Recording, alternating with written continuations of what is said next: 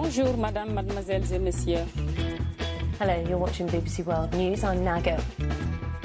قناة الجزيرة في قطر Zapping. Le 19.28 minuti, buonasera a tutti e benvenuti a Zapping. Un saluto da Giancarlo Loquenzi in studio per la puntata di questa sera, martedì 27 febbraio 2018. Eh, I temi di questa puntata sono presto detti perché poi si eh, sovrappongono gli ospiti che avremo. La puntata interamente dedicata diciamo, alla campagna elettorale, all'imminenza del voto del 4 marzo. Avremo due ospiti. In prima, in prima battuta Danilo Todinelli, deputato nel Movimento 5 Stelle, portavoce del Movimento 5 Stelle alla Camera dei Deputati, dove è candidato per eh, tornare in Parlamento. Subito dopo avremo Matteo Renzi, segretario del Partito Democratico, presidente del Consiglio dei Ministri dal febbraio 2014 al 2016, al dicembre 2016, lo ricorderete, candidato premier eh, della coalizione di centrosinistra. E, mh, questi sono i nostri due ospiti 335 699 2949 il numero per intervenire in diretta. Eh, li intervisteremo metteremo a, a un po' a confronto insomma i loro progetti le loro chance di vittoria quello che vogliono fare per il paese. Prima Toninelli poi eh, Renzi. Prima di tutto però come sempre i titoli del TG3 Buonasera dal TG3, parliamo del futuro dei motori diesel. Eh, da qualche tempo le case automobilistiche puntano su propulsori più eh, ecologici. La novità arriva dalla Germania dove la Corte Suprema eh, dà ragione alle città che vietano la circolazione delle auto a gasolio. Anche in Italia c'è chi pensa di porre dei limiti. Eh, vedremo perché e con quali conseguenze anche economiche, ma ora gli altri titoli del giornale. Ancora maltempo su tutta la penisola, la neve arriva a Napoli dove domani le scuole resteranno chiuse, riaprono invece a Roma, continuano i disagi e ritardi nella circolazione dei treni. Nella notte muore un senza tetto a Milano, aveva rifiutato l'aiuto dei servizi sociali. Col gelo, volontari impegnati in molte città per portare aiuti a chi vive per strada. Renzi, la nostra priorità è il sostegno alle famiglie, per loro un piano da 9 miliardi, grasso al TG3, senza maggioranza nuova legge elettorale poi si torni al voto. Berlusconi su Tajani Premier, aspetto solo il suo via libera, pronto a candidarmi l'anno prossimo. I 5 Stelle una mail con la lista dei ministri al Quirinale. Si chiama shrinkflation la strategia di alcune aziende, articoli con lo stesso prezzo ma una ridotta quantità di prodotto. Occhio all'inganno, avvertono i consumatori. 22.000 candidati per 365 posti all'Inps a Roma da tutta Italia per il primo maxi concorso dopo 10 anni. In calo i giorni di malattia nel settore pubblico con le nuove norme sulle visite fiscali. Bene, sono le 19.31 minuti, eccoci tornati a Zapping, questi erano i titoli del TG3, eh, 335 699 2949, il numero per i vostri sms, whatsapp, whatsapp vocali se volete intervenire in diretta, mentre salutiamo Danilo Toninelli, nostro ospite eh, a Zapping, benvenuto Toninelli. Grazie, buonasera a lei, buonasera a tutti i radioascoltatori. Allora, Dep- eh, Toninelli è deputato Movimento 5 Stelle, portavoce del Movimento 5 Stelle alla Camera dei Deputati, candidato nel collegio di Lombardia 1, solo eh, nel proporzionale, dove è candidato esattamente? Io sono candidato nel, in Cremona, Lodi, Mantova, Pavia al Senato e sono anche candidato a Cremona e Lodi come collegio uninominale, quindi c'era il mio nome da una parte e dall'altra. Quindi al Senato, no? Sempre al Senato, sempre al Senato, certo. Allora, ma corre voce, Toninelli, lo dico così per inciso, corre voce che lei starebbe prenotando, che il movimento starebbe prenotando per lei una poltrona da Presidente del Senato, è così? Ma guardi, mi disinteresso da sempre, ma anche caratterialmente di poltrone. Beh, eh, Sembra- Ho detto poltrona, forse non dovevo. Fare Presidente No, del Senato eh, non vuol dire soltanto sedere su una poltrona, vuol dire rappresentare qualcosa, essere la So seconda carica dello allora, Stato. Assolutamente, allora la prima cosa che dobbiamo fare... Allora, cancelli la, no- cancelli la parola Sì, poltrona. No, no, ma non era nulla di polemico. La prima cosa che dobbiamo fare è gli interessi dei cittadini. Io penso che votando Movimento 5 Stelle si faccia gli interessi della parte onesta che è il 99% dei cittadini italiani. Io mi metto a disposizione per qualsiasi cosa che riesca a, a mandare avanti, ad aiutare a far crescere questo progetto, che sia vero ha il timbro del Movimento 5 Stelle, ma mi crede è un, è un progetto di legalità che va a vantaggio di tutti e non va a vantaggio nostro. Tanto è vero che il nostro obiettivo non è quello di fare politica per sempre, noi facciamo due mandati, non vogliamo essere una forza politica che vive per sempre, ma una volta messa a posto le cose, rimessa l'Italia come una piramide oggi a testa in giù, rimessa sulla base. Ognuno torna a fare il suo mestiere, così, così che funziona. Sì. Sì, questo sicuramente. I professionisti della politica dopo 30 anni vedo che si candida ancora Fassino come capolista catapultato dal PD, Renzi ha candidato Casini, dall'altra parte il eh, Berlusconi ha candidato l'80% di professionisti della politica e queste persone hanno già tecnicamente sostanzialmente fallito perché ci promettono, mi metto tra le persone a cui promettevano eh, Mari e Monti, l'abbassamento delle tasse, le pensioni, la scuola. Eh, oggi l'Italia è un paese in ginocchio perché se noi siamo il paese in Europa con il maggior numero di poveri e aumenta dello zero un pochettino il PIL, ultimo paese per aumento del PIL, significa che quel piccolo aumento è nelle tasche di sempre più poche persone puta caso sono le persone che si candidano per fare politica per i loro Però sono anche un po' quelle con le quali voi siete disponibili a trattare per formare un governo nel caso il Movimento 5 Stelle non abbia i voti sufficienti. C'è un po' una contraddizione in questo. Li disprezzate abbastanza, credo con, dal vostro punto di vista con buoni motivi, però poi siete pronti a chiedergli una mano se il 5 di marzo eh, voi sarete il primo partito e avrete bisogno di voti per fare il governo ma noi disprezziamo i mentitori, i bugiardi, eh, che oggi coincidono con eh, la, l'attività politica dei vecchi politici, Berlusconi, Renzi, lo stesso Salvini, eh, ma amiamo il Parlamento. Il Parlamento è il luogo della rappresentazione della sovranità popolare e io da studioso del diritto parlamentare, della Costituzione, della legge elettorale, lasci stare che abbiamo difeso dagli attacchi degli ignoranti eh, che volevano riformare, utilizzando la parola riforma, stravolgere Costituzione e assetti democratici, ma il Parlamento, i parlamentari eletti lì dentro dovrebbero eh, ricordarsi che rappresentano la nazione, rappresentano i territori e quando arriva una proposta buona dalla parte della collettività, come dalla parte delle famiglie, dalla parte dei lavoratori, non è che devono votare contro perché fanno parte di un partito diverso e quindi sarebbe una forza politica. Ah, ci vedo già dove... qui. No, no, vedo... ma velocemente, sì. guarda, che, da, che inizi a parlare di programmi e di forze di mini forze di governo, di una squadra di governo fatta da servitori della patria. Come si permette la vecchia politica di dire no solo perché la proposta arriva da un'altra parte politica? Toninelli, lei, sta, lei, ha fatto, lei, ha fatto, un una bellissima difesa, una bellissima apologia del Parlamento e del parlamentarismo. Ha parlato di parlamentari li, rappresentanti della nazione liberi di scegliere. Però anche qui vedo subito una contraddizione. Voi siete quelli che in maniera più eh, diciamo vocale di chiunque altro chiede invece per i parlamentari un vincolo di mandato, chiede che no. debbano rispettare, ubbidire al partito per il quale sono stati eletti. Non Anche qui ci vedo un po' la contraddizione tra il suo entusiasmo no, da par- parlamentarista e l'abrogazione del vincolo di mandato. Ma mi scusi, eh, ma non c'è nessuna contraddizione. Oggi il Movimento 5 Stelle è copiato su tutti i fronti. Le faccio l'unico esempio. Reddito di cittadinanza. Cinque anni che l'abbiamo proposto in Parlamento, per cinque anni i vecchi partiti l'hanno bocciato, campagna elettorale lo propongono. Quello che dico io è il vincolo vincolo di mandato deve esserci in collegamento stretto con il programma che una forza politica deve avere il vincolo e l'obbligo di attuare. È stato sempre disatteso, è stato sempre calpestato il programma e la promessa elettorale per cui uno si presentava a prendere voti. Io dico che chi va lì è obbligato per il voto che ha preso di rappresentanza popolare a rispettare il voto popolare che gli ha detto devi fare quello perché mi hai promesso in campagna elettorale, il tuo programma lo prevede. Ma mi dice lei negli ultimi governi che cosa i vecchi partiti hanno attuato di quanto promesso nel programma elettorale. Per caso c'era la riforma costituzionale eh, nel programma del Partito Democratico, per caso c'era l'Italico nel programma, per caso c'era l'abolizione dell'articolo 18.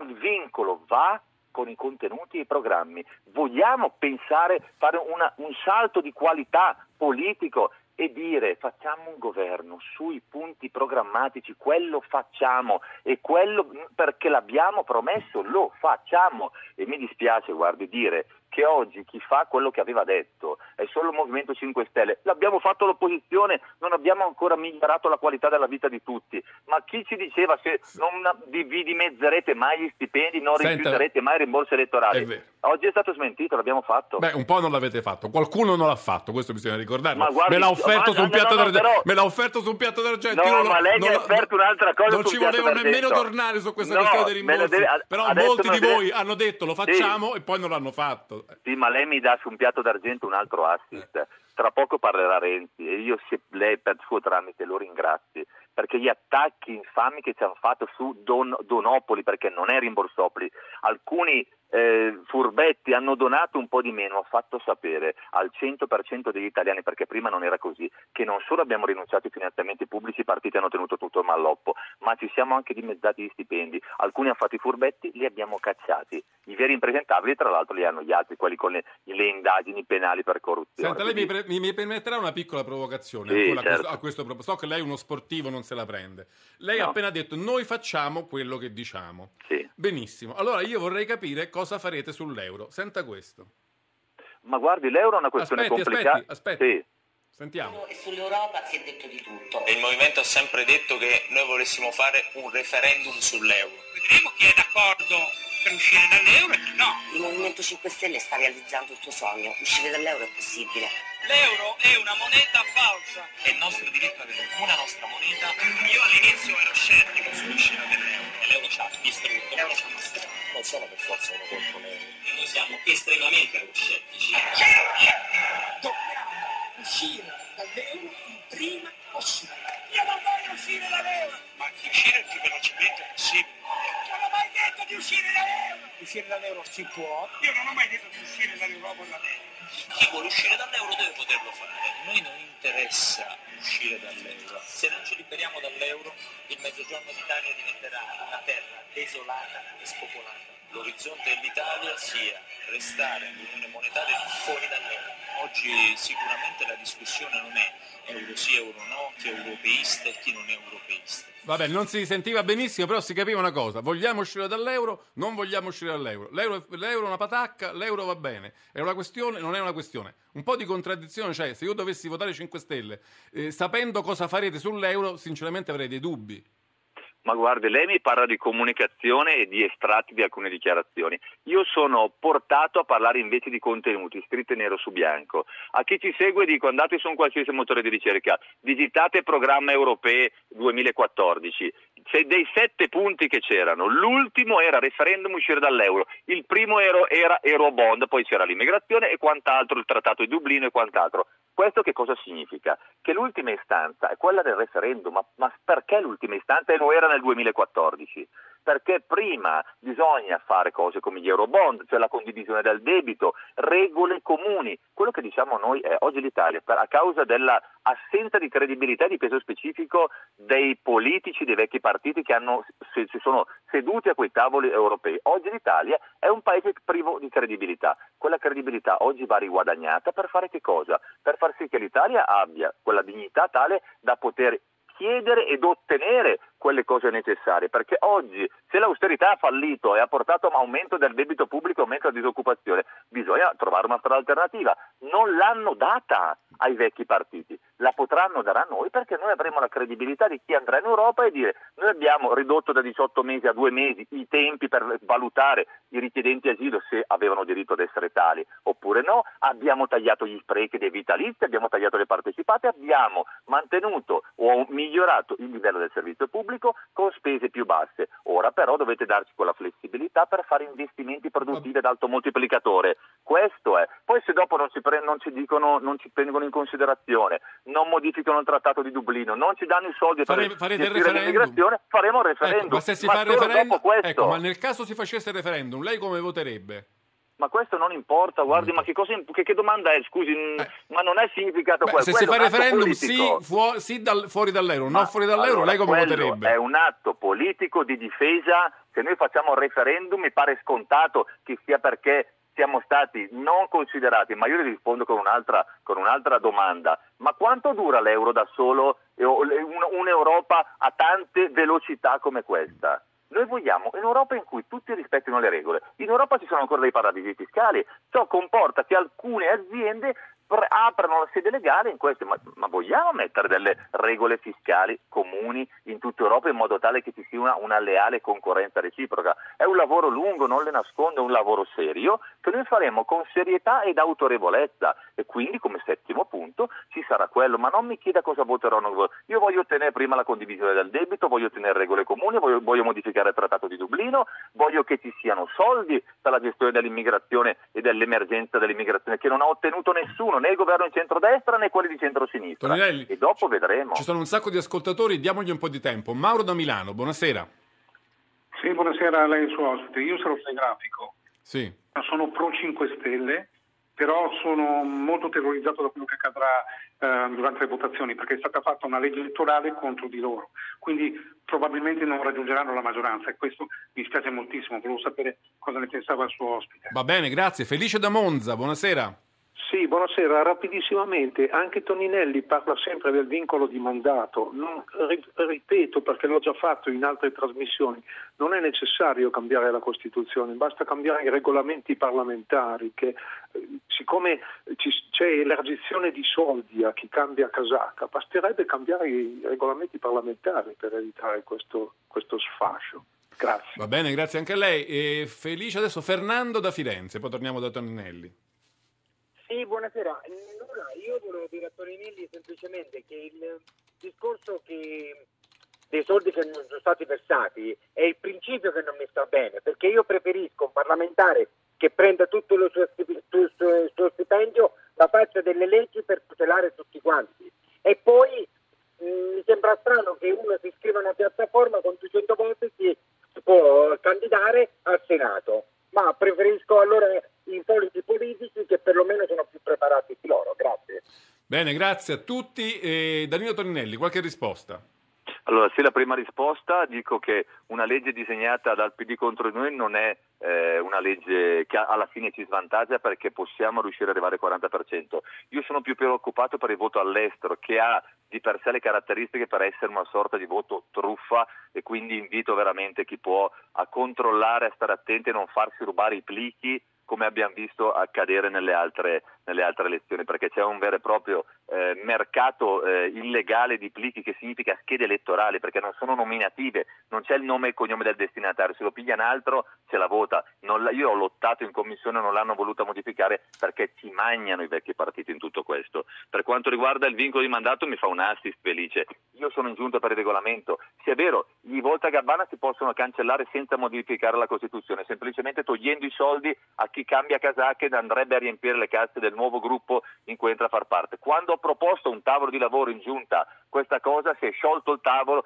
PD e Forza Italia se ne sono scappati dalla paura del- dei soldi. Per quanto riguarda invece Ferdinando eh, che dice eh, non hanno donato, io dico chi non ha donato non ha rubato, Eh, i tre o quattro furbi che hanno tenuto qualche migliaia di euro ai 5 Stelle sono già fuori, e ma la forza politica è tanto buona quanto meglio reagisce quando qualcuno si comporta male. Andate a chiedere al signor Renzi quanti impresentabili con indagini e imputazioni hanno. Forza Italia ha il 17% dei candidati eh, indagati o sotto processo. Poi dice che non siamo Però preparati. è vero, Senti- Toninelli, che ci sarà un buon numero di candidati 5 Stelle che finirà direttamente nel gruppo misto, in attesa poi, semmai, di dimettersi perché o li avete espulsi, un po' perché, non so, tra massoni, quelli che hanno- non hanno dato il loro rimborso, insomma, ci sarà un gruppo che paradossalmente potrebbe essere disponibile anche a fare governi contro di voi. Io le dico che questi hanno già firmato quasi tutti un atto di rinuncia all'elezione che potrebbe tranquillamente essere già accettato dalla Corte d'Appello, quindi potrebbe tranquillamente non esserci, eh, non esserci nessuno. Per quanto riguarda invece l'incompetenza, un inciso, l'Espresso ha fatto una statistica su tutti i candidati. Chi ha la maggiore percentuale di accademici, sapete chi è? Gli inesperti del Movimento 5 Stelle, ne siamo molto molto orgogliosi. Beh, quando si dice inesperti si dice diciamo inesperti di politica, non inesperti nel Sì. vostro curriculum personale. Ognuno di Ma voi sarà guardi, esperto in guardi. tantissime cose. Sì, sì, ma Gigino Apurpetta, che faceva l'autista del fondatore della nuova Camorra organizzata, è un grandissimo esperto di politica come un grandissimo esperto di processi penali, come si può vedere eh, Luigi Cesaro, candidato da Berlusconi. La competenza, è vero, l'esperienza eh, si acquisisce sul campo, ma se non è la competenza di base l'esperienza non arriverà mai. Però noi come oggi- mai, come mai, ehm, nella lista dei ministri di cui si sente parlare tanto sembra che la maggior parte di questi ministri non vengano dalle file, eh, dalle fila degli eletti a 5 Stelle, anzi pare ci sia anche un po' di malumore, alcuni, alcuni giornali raccontano questo, che Di Maio da solo, senza consultarsi, abbia scritto questa lista quasi non tenendo in considerazione i migliori tra quelli eletti e che hanno fatto i parlamentari. Ecco, come mai fate ricorso a tanti esterni se tra di voi c'è competenza, esperienza, eh, onestà, capacità? C'era bisogno di chiamare la famosa società civile? Non siete già voi? Parte della società civile, di accademici, eh, chirurghi, comunque profili molto molto alti si sono già candidati, hanno messo la faccia, lo stesso Fioramonti che sarà nostro, che è il nostro eh, ministro per lo sviluppo economico, è in un collegio uninominale, ci vuole per me veramente tantissimo massimo onore a quelle persone che potrebbero crearsi un deserto attorno nonostante l'altissima professionalità accademica eh, che hanno. La squadra dei ministri sarà resa nota dopodomani, quindi io non voglio dire assolutamente nulla. Quello che dico è, ma quel Sergio Costa, generale prima della- del corpo forestale compianto, ammazzato, ucciso e chiuso dal Partito Democratico, che è stato uno dei più grandi eh, oppositori della- del- dei reati contro i rifiuti di quelle, di quelle terre della Campania che sono state uccise dalla Camorra, dai politici corrotti, dagli imprenditori senza scrupoli, perché non va bene a fare il ministro dell'ambiente? Questo è un servitore della patria, non è del Movimento 5 Stelle, nonché ne sposi i principi.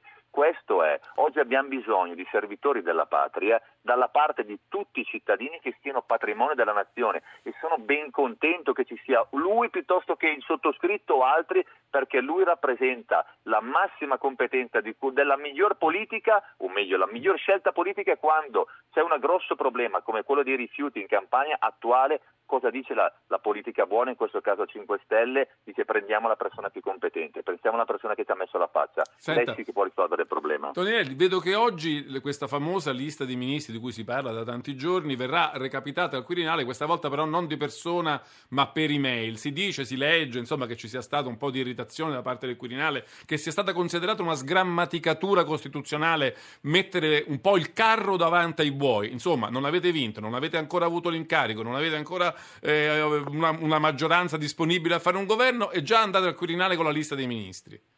Allora, io penso che invece sia l'esatto opposto, cioè la trasparenza e la chiarezza di una forza politica è in come si presenta. Noi ci presentiamo con un programma, a programma a cui siamo vincolati, per cui abbiamo trovato le coperture, con un Presidente del Consiglio candidato, Luigi Di Maio, gli altri non ce l'hanno, e con una squadra di governo. Penso che la cortesia costituzionale, nel rispetto totale delle prerogative costituzionali del Presidente della Repubblica, sia indicarglieli eh, per tempo e questo è stato fatto ed è una prassi secondo me che verrà utilizzata anche più avanti ed è una prassi di serietà politica. Senta, quando voi dite che ehm, il programma, diciamo, nel dopo elezioni, nel dopo voto c'è bisogno, ci potrebbe essere bisogno di chiamare a raccolta eh, altri partiti per sostenere il vostro programma, ehm, mettete nel conto che questi altri partiti che si, mani- si mostrassero disponibili a sostenervi possono dire la, la loro sul programma e magari anche sulla lista dei ministri o devono prendere tutto a scatola chiusa? Allora, io ho trovato una- un'enorme similitudine tra eh, punti di un programma del Movimento 5 Stelle che è stato praticamente chiuso circa due mesi fa e nelle dichiarazioni stampa invece degli ultimi giorni di altre forze politiche. Quindi taglio dei costi della politica, taglio degli sprechi, eh, vincolo di mandato anche con modifica regolamentare, un welfare familiare, perché oggi noi investiamo in eh, welfare per le famiglie, per le madri, eh, pochissimo rispetto ad altri paesi, difatti siamo un paese europeo con meno figli. La domanda è, ma se tutti lo dicono, alla prova dei fatti, quando noi scriveremo 10 o 20 punti chiari, che sono propri delle dichiarazioni, noi del programma e delle dichiarazioni di quasi tutte le altre forze politiche, quale deve essere la motivazione se non il pretesto? A questo punto se pretesto, se dire no è un pretesto, Renzi o Berlusconi, che sono ovviamente dei gemelli, e li si vede dalle politiche che hanno fatto, si assumeranno la responsabilità di creare un caos post-elettorale e magari delle elezioni anticipate e se ci sarà questo caos la responsabilità non è certo di un movimento che propone di fare governi di programma e di mantenimento di promesse e non di poltrone. Ecco, però eh, facciamo un'ipotesi di scuola. Il- la Lega decide di sganciarsi dalla sua coalizione e di sostenere il- un ipotetico governo 5 Stelle. Però dice, va bene, però io vorrei, vorremmo per noi il Ministero dell'Interno almeno, in cambio del fatto che facciamo partire, diamo la fiducia al vostro programma. Questo è una cosa inaudita per voi o si potrebbe discutere? No, allora la squadra è definita ed è una squadra, eh, come dice sempre Luigi Di Maio, di proprietà dei cittadini della nazione e di fatti i nomi si iniziano a vedere. Però sono ragionamenti, mi perdoni, che io non voglio cercare di evitare di fare perché eh, guardate che il 40% per il Movimento 5 Stelle è un obiettivo raggiungibile. Quando si no- conosceranno i nomi di coloro che andranno a eh, capitanare, diciamolo così, i ministeri più importanti, i cittadini anche dicono, e non ci credo, ma che anche i più anziani che diffidano, ma per anche motivi psicologici immagino, per, che sono stati abituati a tifare per troppi anni, inizieranno a ricredere. Siamo sicuri che tutti quelli messi nella lista accetteranno? Perché è di oggi il caso di Guido Baga- Bagatta che avete messo nella lista e che ha detto però che non se la sente di fare il ministro dello Ma sport. queste, ma queste sono indiscrezioni stampa che, eh, che lasciano il tempo, che il tempo che trovano. La squadra c'è, c'è anche un grande lavoro alle spalle e questo va dato atto a chi eh, come Luigi e chi gli sta attorno in questi momenti, il gruppo di 5 Stelle sul territorio sta portando avanti. Io mi credo, ma da cittadino le dico, sono molto felice di poter dare un voto quando so tutto del- del- de- de- della forza politica che sto andando a votare. Il problema oggi è stato di andare a votare ideologicamente una forza che poi alla prova dei fatti non ha neanche mantenuto in atto quelle ideologie per cui l'ho votato. Va bene Toninelli, io la ringrazio molto, come a tutti le auguro buon lavoro, buona campagna elettorale e in bocca al lupo. Danila Toninelli a Zapping, grazie Viva ancora. il lupo, grazie a lei. Allora, noi non ci fermiamo nemmeno un momento e salutiamo l'arrivo in diretta di Matteo Renzi, segretario del Partito Democratico, ben tornato a Zapping. Buonasera. Buonasera. a tutti, buonasera agli ascoltatori. Eh, Renzi, eh, fino a un momento fa Toninelli vantava la bontà del fatto che loro si presentano agli elettori, anzi si presenteranno tra pochi giorni agli elettori, già con tutta la lista dei ministri, con la loro squadra pronta per governare. Lei ce l'ha una lista di ministri? Io ero su, al, al Cinema Adriano a Roma insieme a Paolo Gentiloni, a Piercarlo Padoan, a Marianna Madia nel pomeriggio con Marco Minniti e con eh, Roberta Pinotti. C'erano anche non candidati ministri ma candidati presidenti della regione come Nicola Zingaretti. Io dico se i 5 Stelle presentano la loro squadra sarà interessante mettere a confronto le singole squadre. L'hanno io- presentato addirittura al Quirinale, già, quindi sono- si sono Beh, messi questa- avanti, no? questa mi sembra una cosa che diciamo più finalizzata ad avere dei titoli sui giornali che non a rispettare le regole, perché di solito per come funzionano le regole in questo paese si presentano dopo, quando il- chiama il Presidente della Repubblica, ma non, non mi mettere, non ho voglia di far polemica con i 5 Stelle, davvero.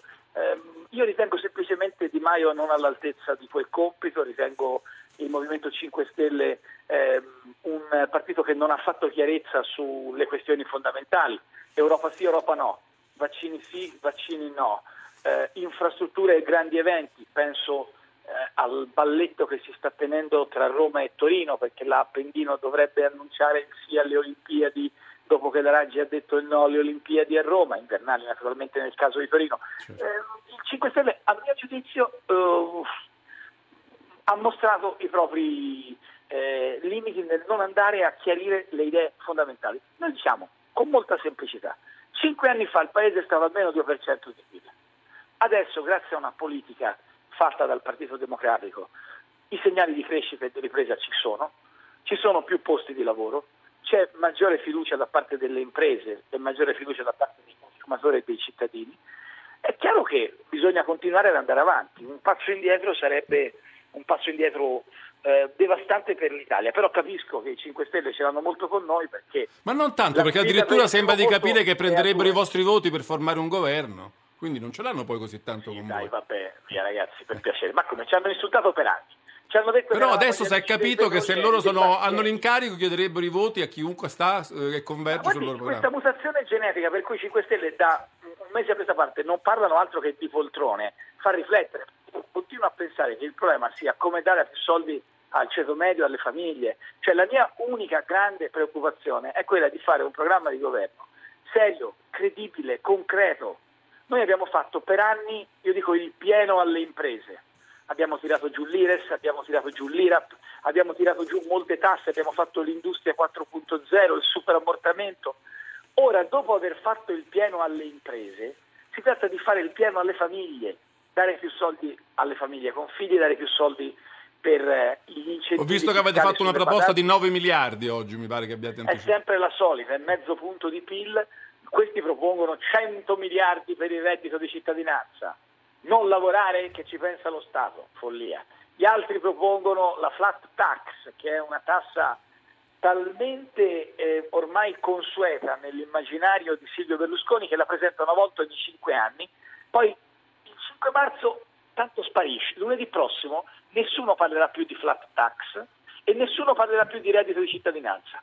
Ma se il PD sarà il primo partito, come io spero e come io penso, se il PD sarà il primo partito, il tema di dare più soldi alle famiglie, in particolar modo su figli e anziani, non sarà più soltanto un tema da campagna elettorale, ma 9 miliardi è percorribile, è fattibile. È una cifra che è alla portata. Mezzo punto di PIL. Stato. Senta, questa questione che lei ricorda, insomma, tutte le cose buone fatte dal suo governo, dal Partito Democratico al governo, appunto, è oggetto anche del vostro ultimo spot elettorale, quello del Partito Democratico, devo dire molto carino, girato bene con bravi attori, però a me ha suscitato una domanda, gliele voglio far sentire un pezzettino.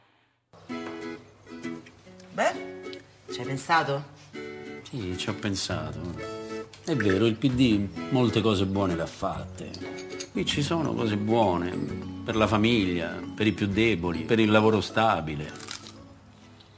Però, però, però.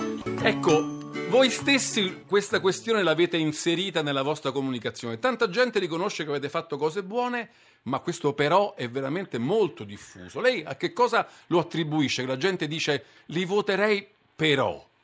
Questo però, che anche tutto il, il gioco sullo spot, è a mio giudizio ben sintetizzato dal padre famiglia, che è quello incerto e deciso su come votare. Ma sono tanti così con quel però in testa, eh? Sono tanti stanno- con... sono tantissimi, ma ci stanno sempre a litigare.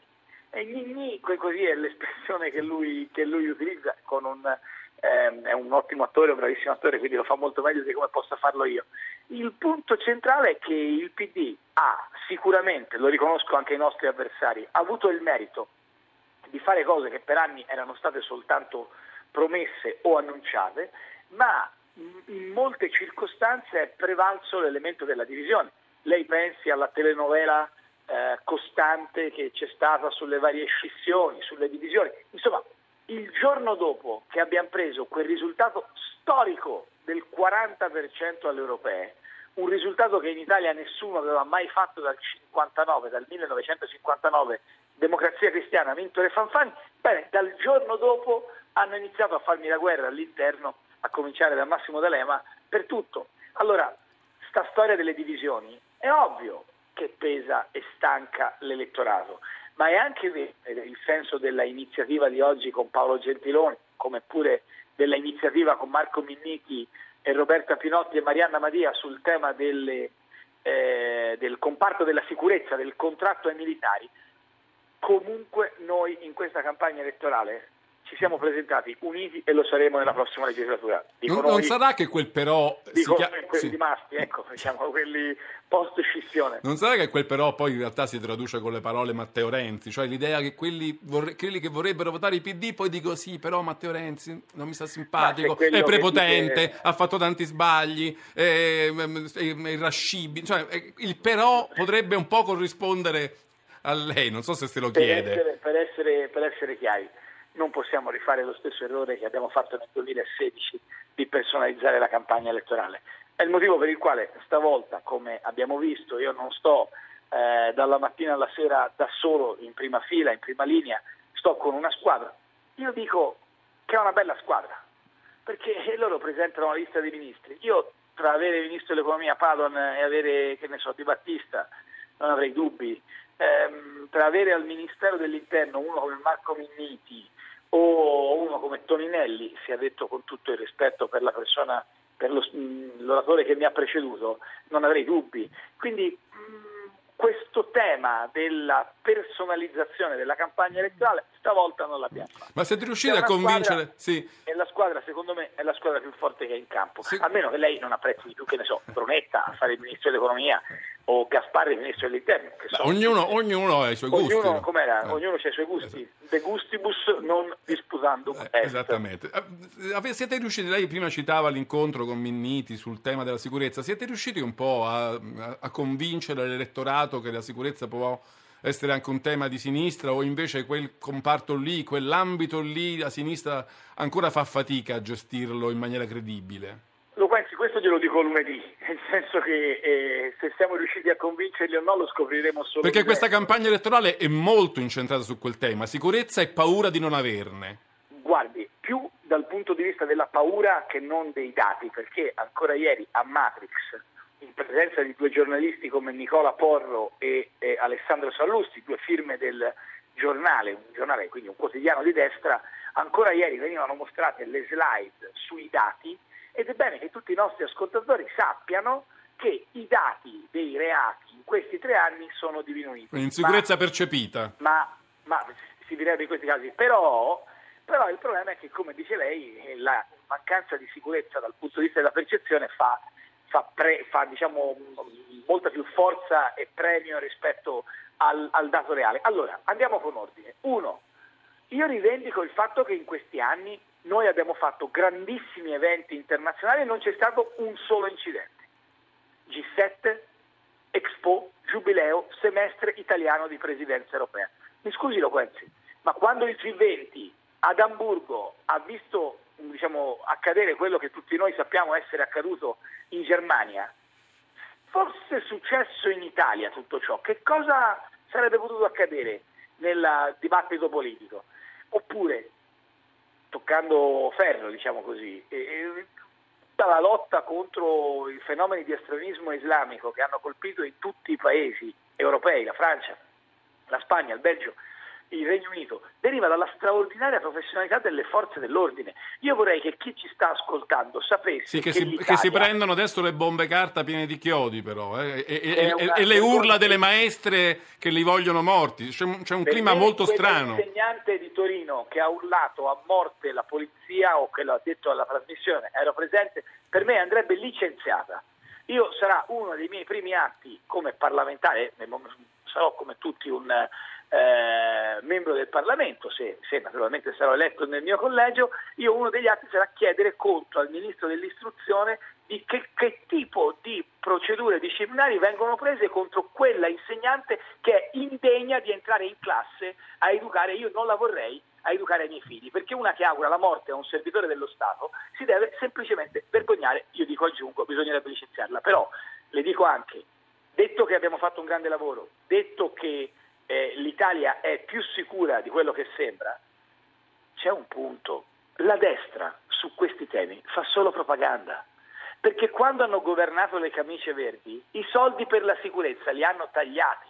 E come ha spiegato con la giusta autorevolezza Marco Minniti questo pomeriggio nel corso dell'incontro al Nazareno, l'investimento che hanno fatto i nostri governi, iniziato nel 2016 e concluso con la firma del contratto, il riordino delle carriere e lo sblocco del turnover, l'investimento che hanno fatto i nostri governi non ha eguali negli ultimi vent'anni. Eh, Renzi, la fermo un momento che in conclusione volevo fare sentire qualche ascoltatore. Però Lino da Roma. Su questo, Sì. mi piacerebbe su questo che ci fosse prima o poi un confronto. Questi, sia Berlusconi che Salvini che Di Maio. Stanno negando agli italiani il diritto a un confronto. Sinceramente a me dispiace perché se potessimo fare un dibattito nel merito su questi temi, verrebbe fuori con chiarezza chi parla di fatti e chi parla di slogan. Lino da Roma, buonasera. Buonasera, Eh, volevo chiedere al Presidente Renzi relativamente al debito pubblico. Io assisto in questi giorni quasi a una battaglia da calciomercato per Cottarelli, per la spending review. Questo qui improvvisamente è diventato il deus et machina della finanza mondiale. Allora, io ritengo che il debito pubblico sia un fatto congenito di tutte le nazioni del mondo. Al primo posto abbiamo gli Stati Uniti con quasi 20 mila miliardi di debito pubblico. Lino, Al al secondo- punto, eh, che abbiamo poco tempo, venga al punto, faccia la domanda. Sì, voglio- sì, voglio- vorrei semplicemente dire al Presidente Renzi di concentrarsi sul discorso del debito pubblico che non è un cancro. Ah, Lei dice che è che sopravvalutata la preoccupazione per il debito Esatto, pubblico. Va bene, esatto, Lino, grazie. Massimo da Firenze, buonasera. C'è Massimo? Pare di no. Allora, Roberto da Cosenza, buonasera. Buonasera e complimenti per la trasmissione. Saluto l'onorevole Rendi. Ecco, la mia non vuole essere una domanda ironica, non me ne guarderei bene. Ecco, se all'indomani delle elezioni non si dovesse raggiungere una maggioranza in governo, possibile che noi italiani dovremmo ritornare al voto? Cioè, mi sembra un pochettino ri- ridicolo. Solo questo vi voglio chiedere. Buonasera. Roberto, altro che ironica, è la domanda più giusta che si potesse fare. Eh, Presidente Renzi, segretario. Lino, Lino da Roma, il debito pubblico. Ehm, mi piacerebbe molto discutere con Lino delle misure sulla spending perché lui ironizza anche comprensibilmente sul ruolo salvifico che alcuni media nell'ultima fase hanno attribuito a Carlo Cottarelli. Io vorrei che Lino avesse la possibilità di leggere, lo pubblicherò anche sui miei social, il eh, resoconto dell'azione di Joram Gutgeld, commissario per la spesa, commissario per la revisione della spesa, che ha fatto quasi più del doppio delle revisioni della spesa che aveva proposto Cottarelli. Cioè Cottarelli ha fatto un piano da 20 miliardi, tutti a dire ma perché non avete fatto come Cottarelli? Perché abbia fatto di più, 33 miliardi. Mentre, quindi questo è un tema che sarebbe interessante approfondire, mentre sul tema debito pubblico io sono d'accordo sul fatto che non possa esservi una sopravvalutazione della questione ma penso anche, e il punto numero 100 dei 100, programmi, dei 100, punti programmatici del PD lo dice con chiarezza, che noi dobbiamo riportare il debito pubblico, non dico al 60% come prevedevano nel 92 i parametri di Maastricht, ma al 100% del PIL.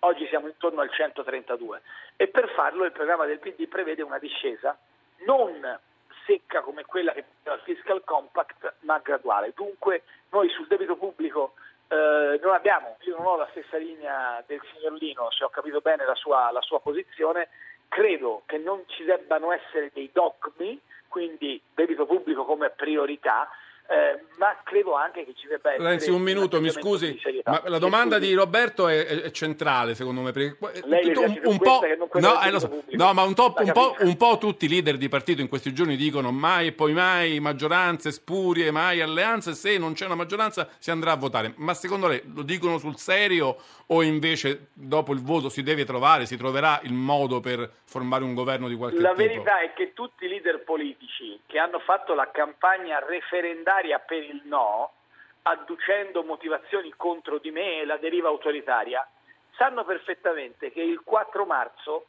è di fatto la nemesi del 4 dicembre, vale a dire, per essere molto chiaro, noi allora dicevo, se passerà il referendum non avremo più il problema degli inciuci, delle larghe coalizioni, perché ci sarà un sistema semplice in cui il vincitore sarà chiaro la notte delle elezioni. Purtroppo si è scelto un modello diverso, si è scelto un modello in cui la democrazia parlamentare, peraltro su due Camere, ha la massima potenzialità di esprimere la sua forza ma anche il caos il giorno dopo le elezioni e quindi tutti gli altri leader politici eh, sono molto titubanti nel dire che cosa potrà accadere dopo il 4 marzo. Perché? Perché di fatto sono corresponsabili del no al referendum, di come hanno presentato agli italiani il referendum e il no al referendum. Io le dico la mia. Sì, rapidamente perché c'ho già la sigla. Modo, e allora siamo alla no, no, però lo dico... unico modo, il mio è un appello a quel 40% di italiani che ha votato sì al, il 4 dicembre. Ovviamente l'appello anche per gli altri, ma soprattutto a quelli che hanno votato sì. C'è un unico modo per far sì che il 5 marzo non ci sia il caos in Italia, e cioè che il PD sia il primo partito. I sondaggi ci mettono assolutamente in partita, se il PD sarà il primo partito il paese sarà più solido. Bene, grazie anche a Matteo Renzi, anche a lui in bocca al lupo, buona campagna elettorale per i giorni che restano.